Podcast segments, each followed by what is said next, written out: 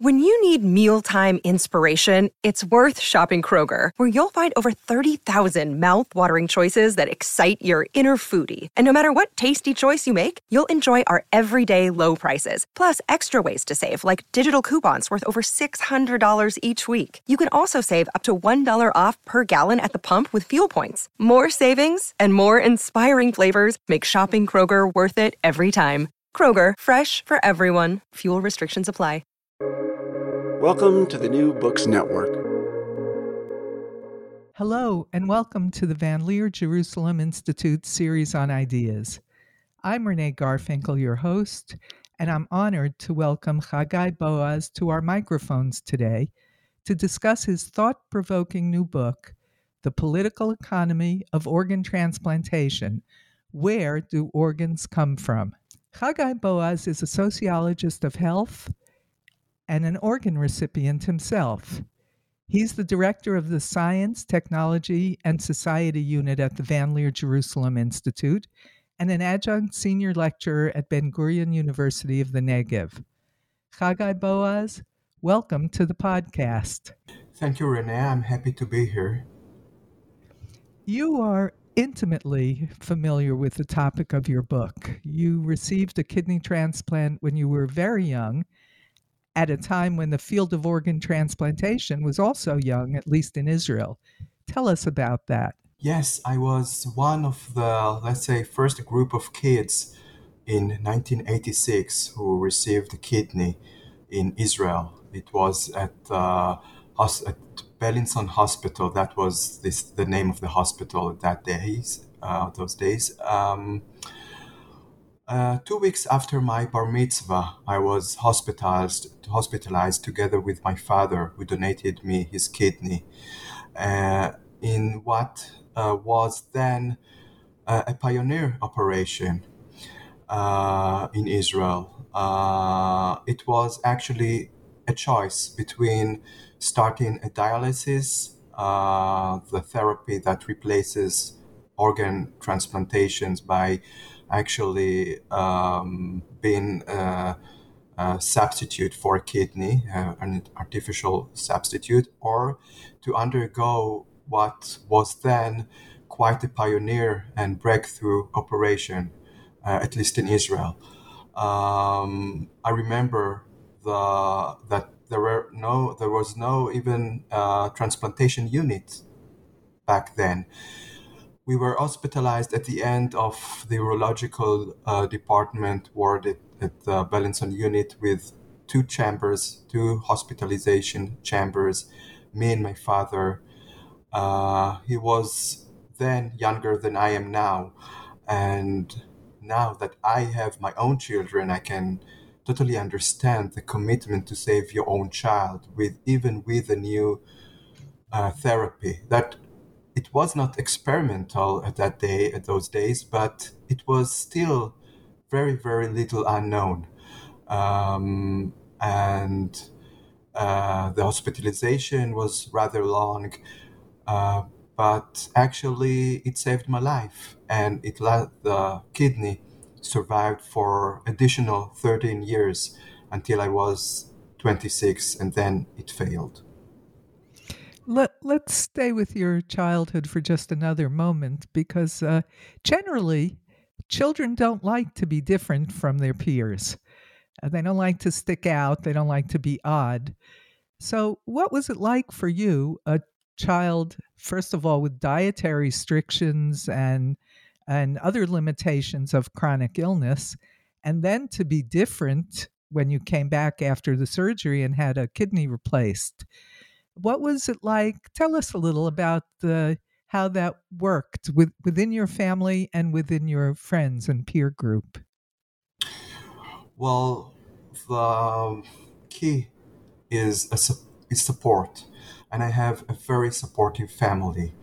And since my condition was something that I was born with, um, we, my parents, which I owe them so much, uh, decided to you know to not to take my condition as the center of my life. Yes, I had my restrictions. Yes, We had uh, I had my own way of living, but I was always with uh, you know group of people and children that had no problems at all, or at least uh, not my problems.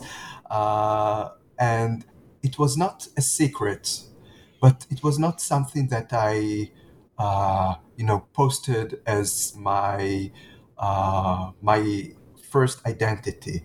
I tried to to as much as I could to to blend in the in the crowd to not to not to take this as something that uh, will uh, you know will be the determinant of my overall identity and i think that was uh, that was something that uh, was very helpful in my uh, youth uh, yes i had my restrictions i was uh, uh, I had my before the surgery, before the operation. I had, as you mentioned, very strict dietary restrictions.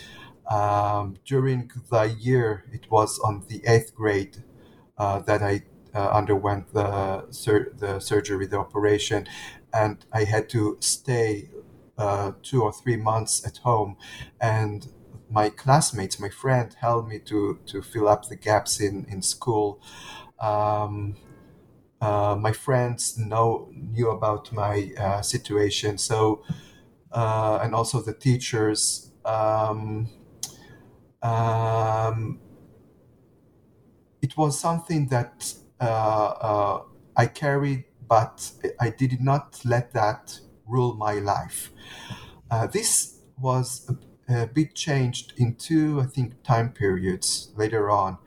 First, at the age of 18, uh, Israeli youth are uh, expect are uh, recruited to the army, and I had a waiver not not to go to the army, and I uh, wanted not I, I didn't know what to do actually at the age of 18 if i'm not what, what to do now.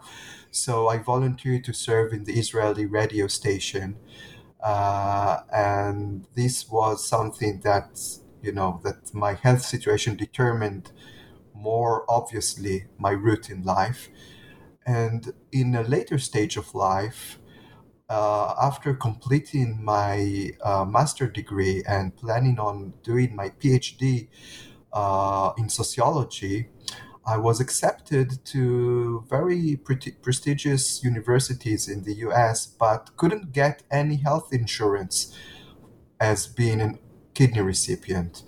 And actually, without any health uh, insurance, I understood that I have to stay to complete my PhD uh, studies here in Israel. And then I think I was old enough and more mature to, to take the decision to write about organ transplantation.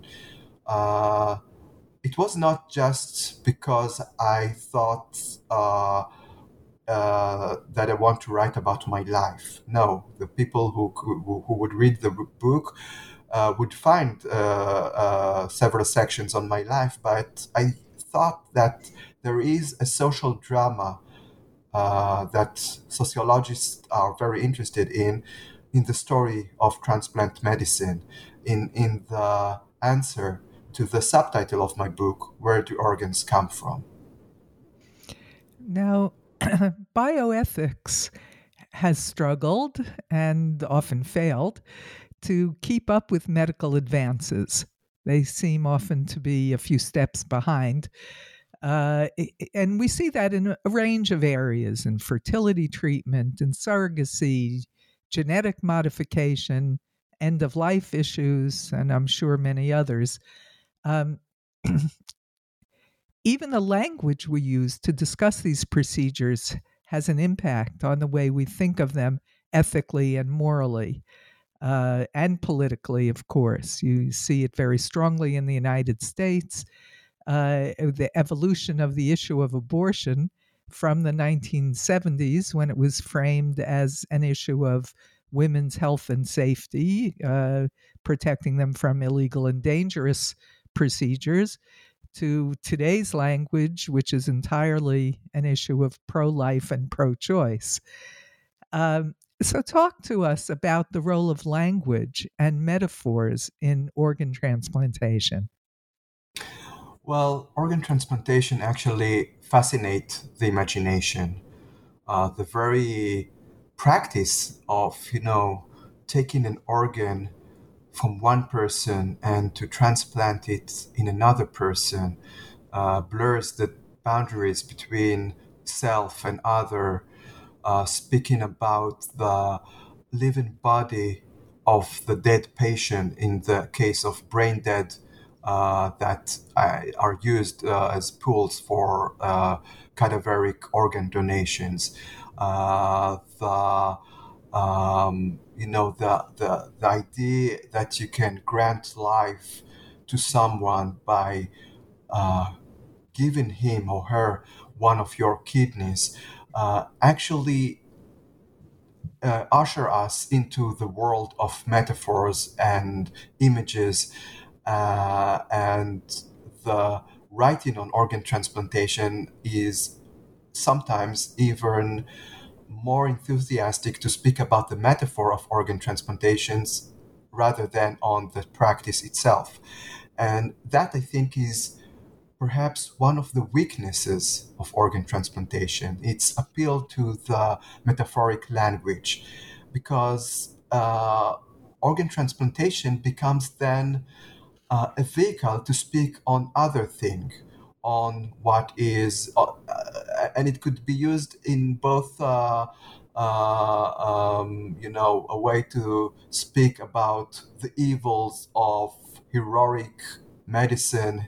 Uh, that was the spirit of critical anthropology during the 70s that criticizes transplant medicine for trying to reach for uh, or to stretch the limits beyond the uh, what is acceptable or permitted kind of uh, conservative attitude. Or during the 90s to speak about the uh, evil wrongs or the wrongdoing of capitalism by referring to traf- to organ trafficking, which is of course uh, uh, uh unethical and immoral uh, practice, and but by doing so, I thought that something from the world of organ transplantation is being uh, overlooked, and by using the um, by using the metaphoric languages, we are missing the something essential which takes place in the world of organ transplantation. And that's how you got to the concept of a political economy in your title. Right. Uh, yeah, I thought that uh, I want to focus on the actual ways in, in which organs are being now what word is is the most suitable? Donated supplied obtained.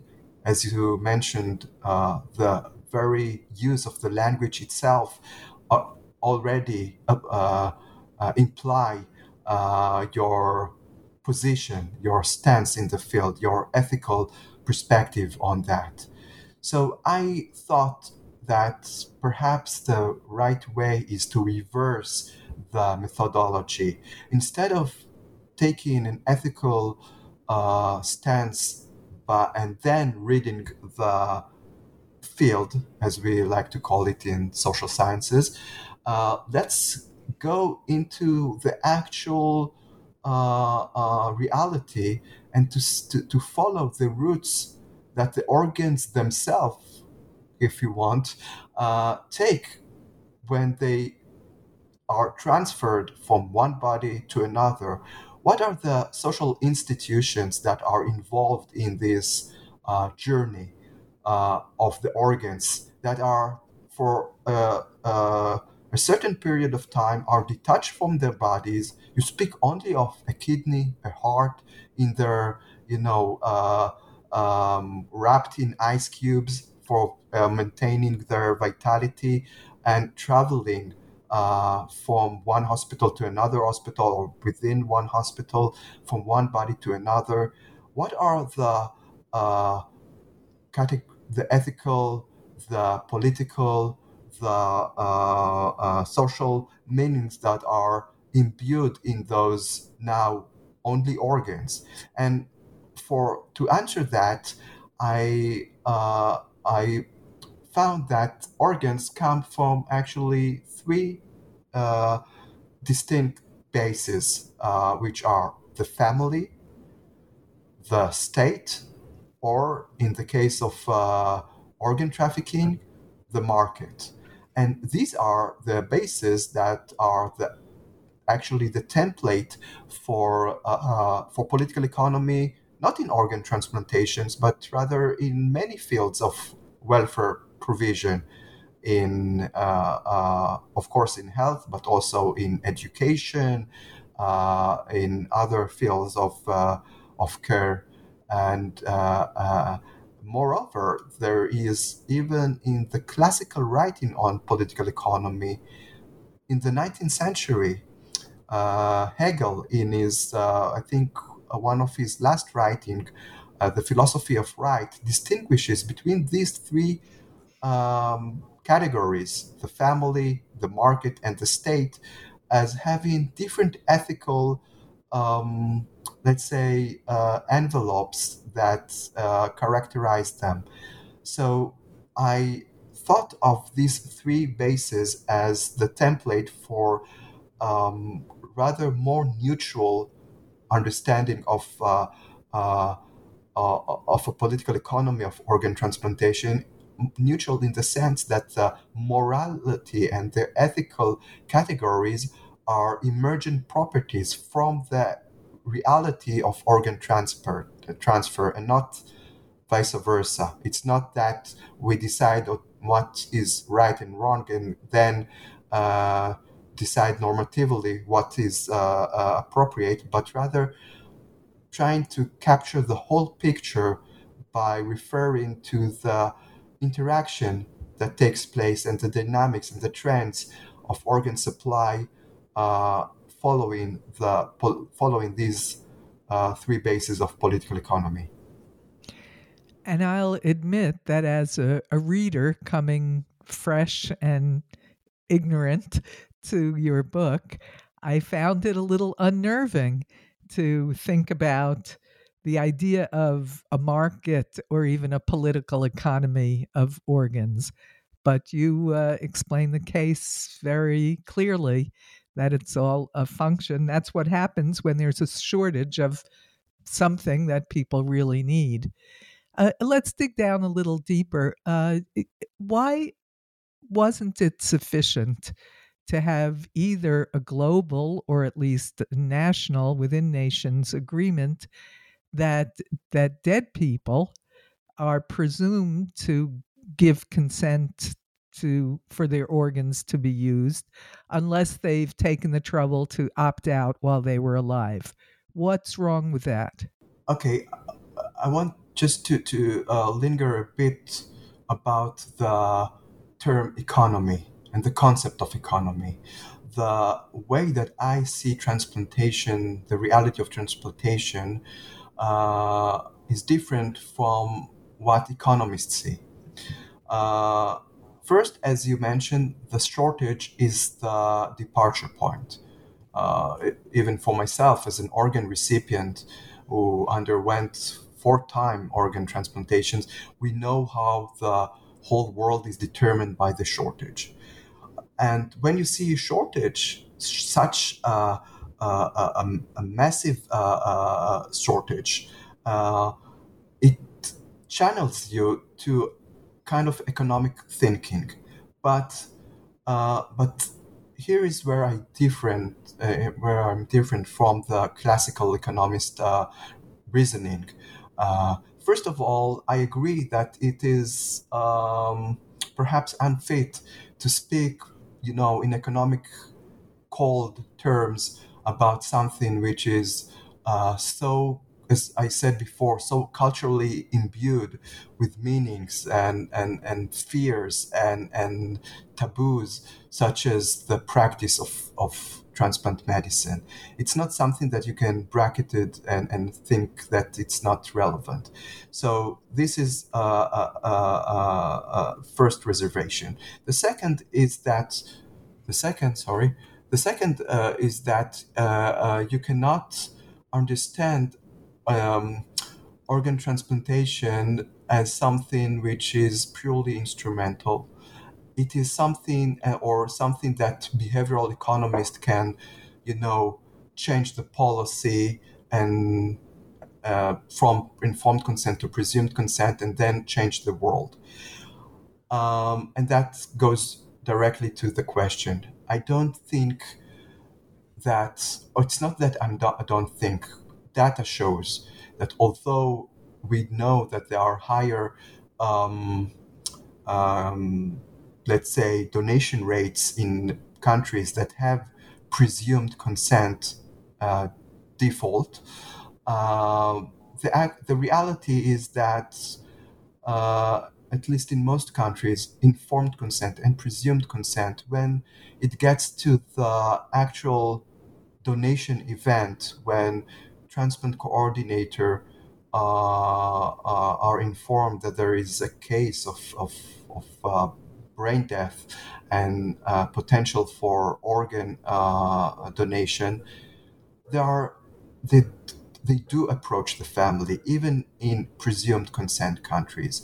It's not that they are taking the organs without even uh, you know consulting the family. There is a negotiation, and I think that that is the right thing to do uh, for respect and and and the uh, and uh, so it, it, boils down to the actual reality in the ICUs and the work of the transplant coordinators. Um, so uh, so that's about the reality or, or how things are taking place in, in real life uh, that are not that different between uh, informed and presumed consent. But I have another problem, let's say, uh, with presumed consent models, and that comes from a sociological point of view. The presumed consent model assumes that everyone has um, equal access to medical information. Uh, it uh, assumes that there is no issues of suspect or trust of uh, uh, and there is no problem in registration and, and filling up your uh, personal details in uh, governmental or state agency uh, um, register. But we know that this is not the case. We know that minorities, we know that some groups are very hesitant uh, in uh, conveying their personal details. Moreover, that information is not equally uh, distributed, and uh, uh, and the the result of that could be that people were would be presumed to be consent with organ donation, although they don't they don't know about that, and they didn't even think about that, and uh, and they didn't register as non-donors because of other reasons. So it could be uh, quite problematic. Uh, I know your I know your focus is uh, on transplantation, organ transplantation. Uh, but would you take a chance and reflect or speculate about why it might be different from a bioethical point of view for people to sell their blood or their bone marrow, their sperm, their eggs, or to rent, in quotes, their womb to a couple? Uh, it, why why is organ transplantation the same or different from these issues? Well, I think that the problem in uh, it, it, could be organ markets or any other, uh, you know, uh, it could be sperm, eggs, and any other. It's not the actual cell of the organ. uh, itself. It's not. Uh, it's very arbitrary uh, why uh, you know uh, sperm is allowed and something else is not. Okay, you have the renewable factor, something that can be renewed, such as you know blood and sperm, eggs that women in their youth have abundance of. Um, but the actual concern is the circumstances. Uh, um, first of all, uh, um, yes, it's not the same. And since it's not the same organs as other bodily uh, uh products or, or uh, bodily uh, organs or tissues or cells, the cell of organ would be a desperate act of poor people. The inequality involved in such a practice is something uh, that cannot be circumvented in any way. Uh, I don't think that a state can set a price uh, for an organ. People who would sell an organ would not settle for that. I often right. ask people, so what do you think for how many would you sell your kidney? And people say, well, I'm in for organ market. I would sell a kidney if I would get uh, like a $1 million. Well, the reality is no one would pay that sum of money. No one, I mean, no, no uh, formal, you know, not state agency. It's not in any way uh, reasonable. And in reality, people sell their kidneys for much, much, much, much, much less, hundreds of dollars, few thousands, you know, at the street corner for uh, an organ monger uh, somewhere in the south uh, uh part of the world. People do that out of desperation, and it's uh, uh, something which is very problematic. But I want to say, when I speak about organ trafficking, and we are all very shocked by the very idea.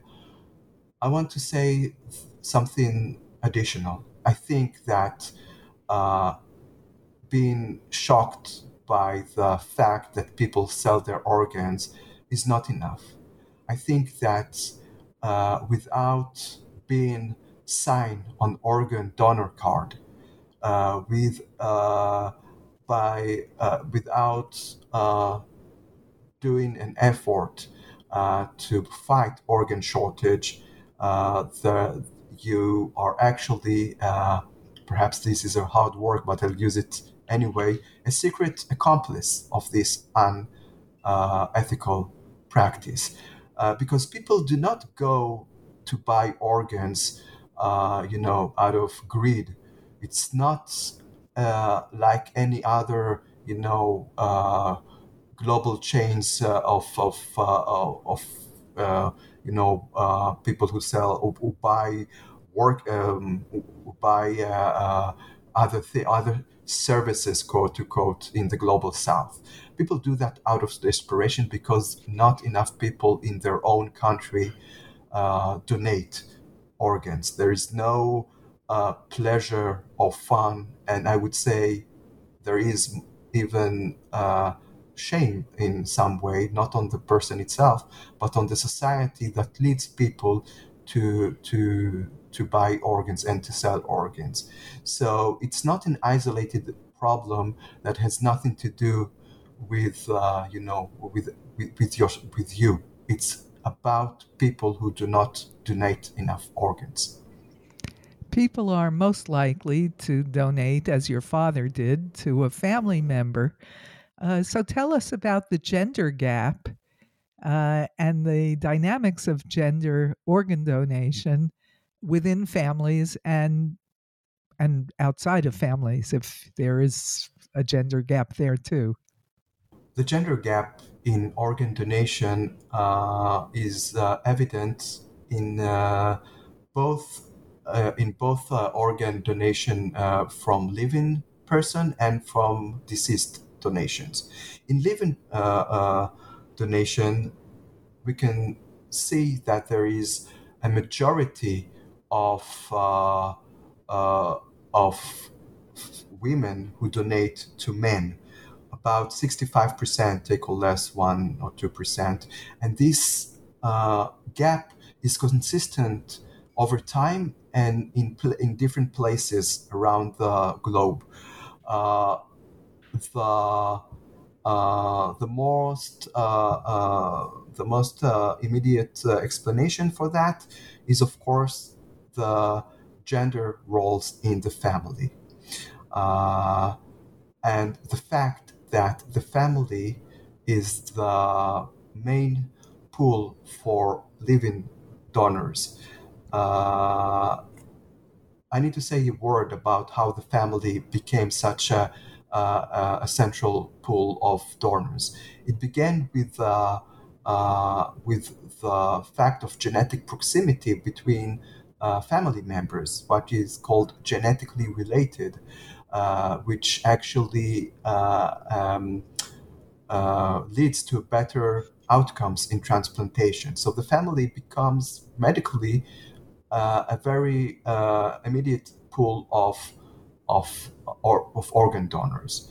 Uh, later on, and perhaps we'll touch upon this later in our conversation, uh, the genetic barrier uh, was a bit lowered and enabled expanding the pool of donors beyond the genetic uh, uh, uh, limit to include spouses, friends, and even strangers. But the traditional pool is the family.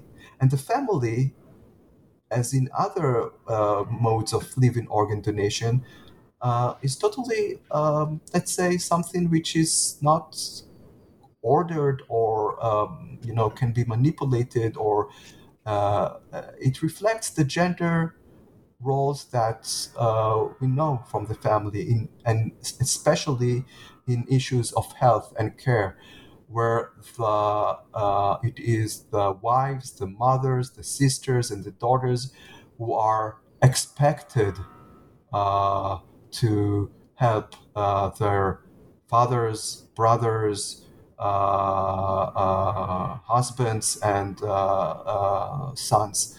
So that's one aspect of, of the gender gap, which is very evident in the family.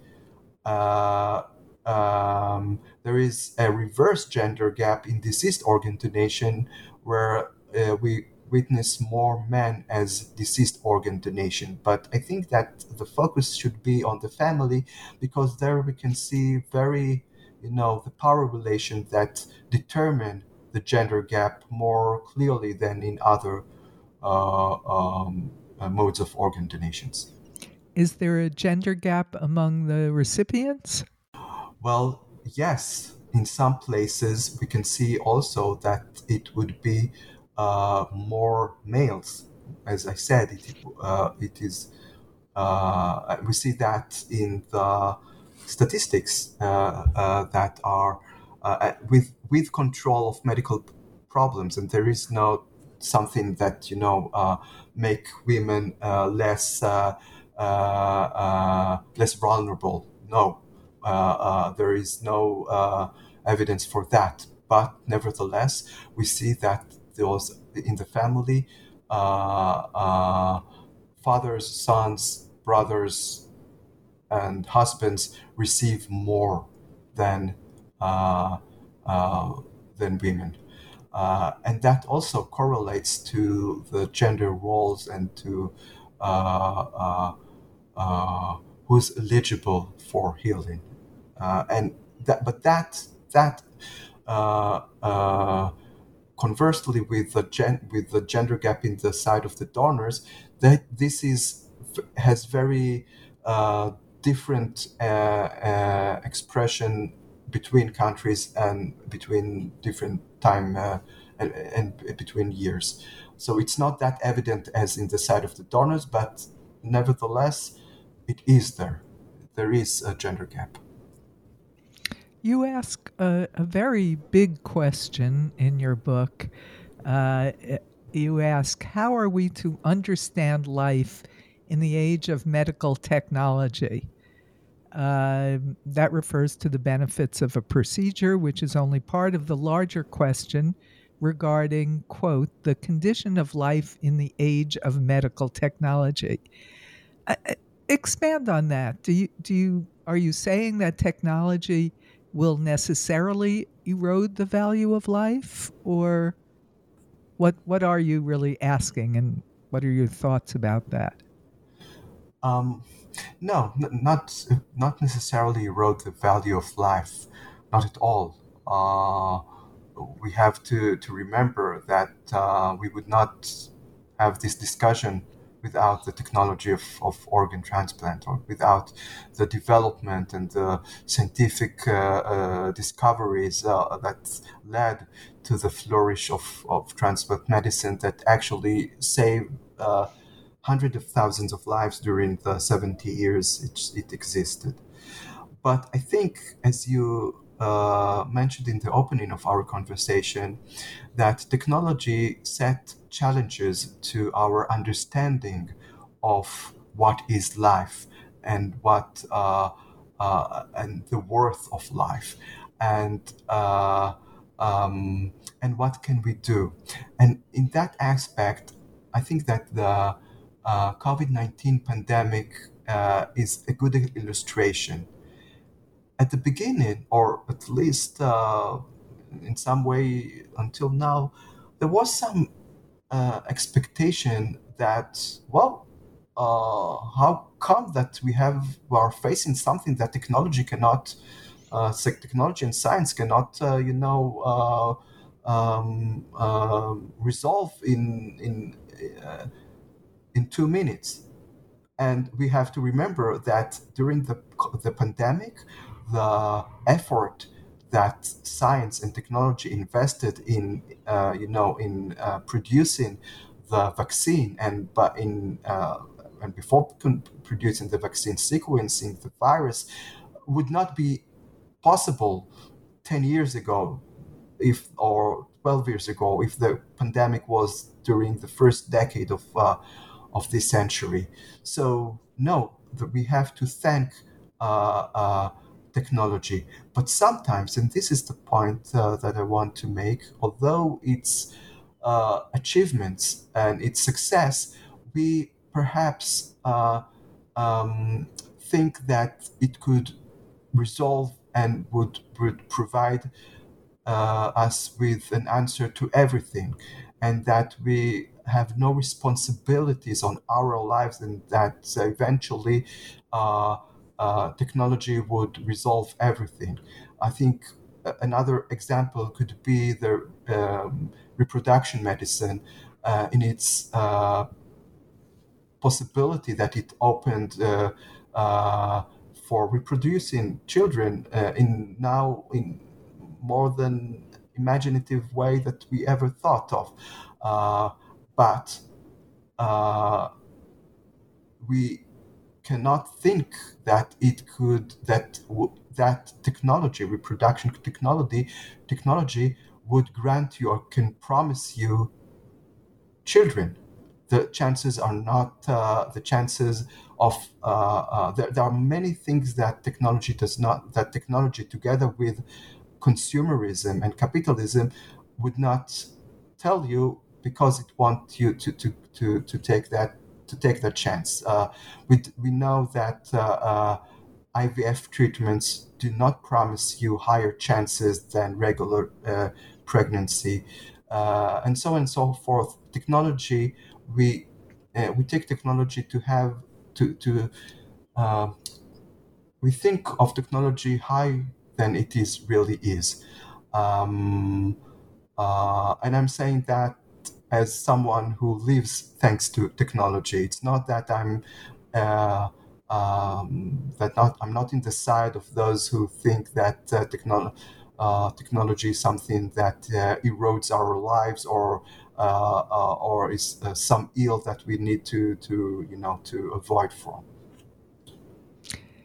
Finally, Chagai, what impact do you hope your book will have for transplant patients like yourself and others? Well, I think that um, for many years or for, for a long time, uh, organ tra- recipients uh, are bounded in the discursive field of thank you. All we can say is thank you for those who saved our lives and donated. And of course, this is very important. Uh, the subtitle of the book, "Where Do Organs Come From," is not just an is not just a research question. Is I think is also for organ recipient is also an ethical imperative to acknowledge that organs do not fall from the sky and that there are people who donated them and you not you need to to acknowledge their uh, uh, graceful act this is one thing but another thing is that we also have a voice and something to say about uh, the world of transplantation uh, beyond the thank you uh, position. Uh, I think that we do have a specific uh, perspective living under the threat of constant shortage. The idea that we sometime would have to look for another organ because it's not a one time thing, transplantation. The body cannot trick the the we cannot no it's we cannot trick the body for so long the body eventually rejects the organ and then we are back in the grim reality of shortage what does it mean to live under this constant state of organ shortage uh, uh, I think that uh, the book provides uh, both an empirical, analytical answer, but also something from my own experience as someone who underwent the four transplants and confronted with this unanswered question how, how to get an organ. Uh, um, I think that is something I would like uh, more people to understand. Well, you're book makes a very good case, and I hope many people read it. Thanks so much for talking with us today, Chagai, and for sharing your experiences and your analyses of this vital issue. We wish you continued good health. Thank you. And thanks to our researcher, Bela Pasikov.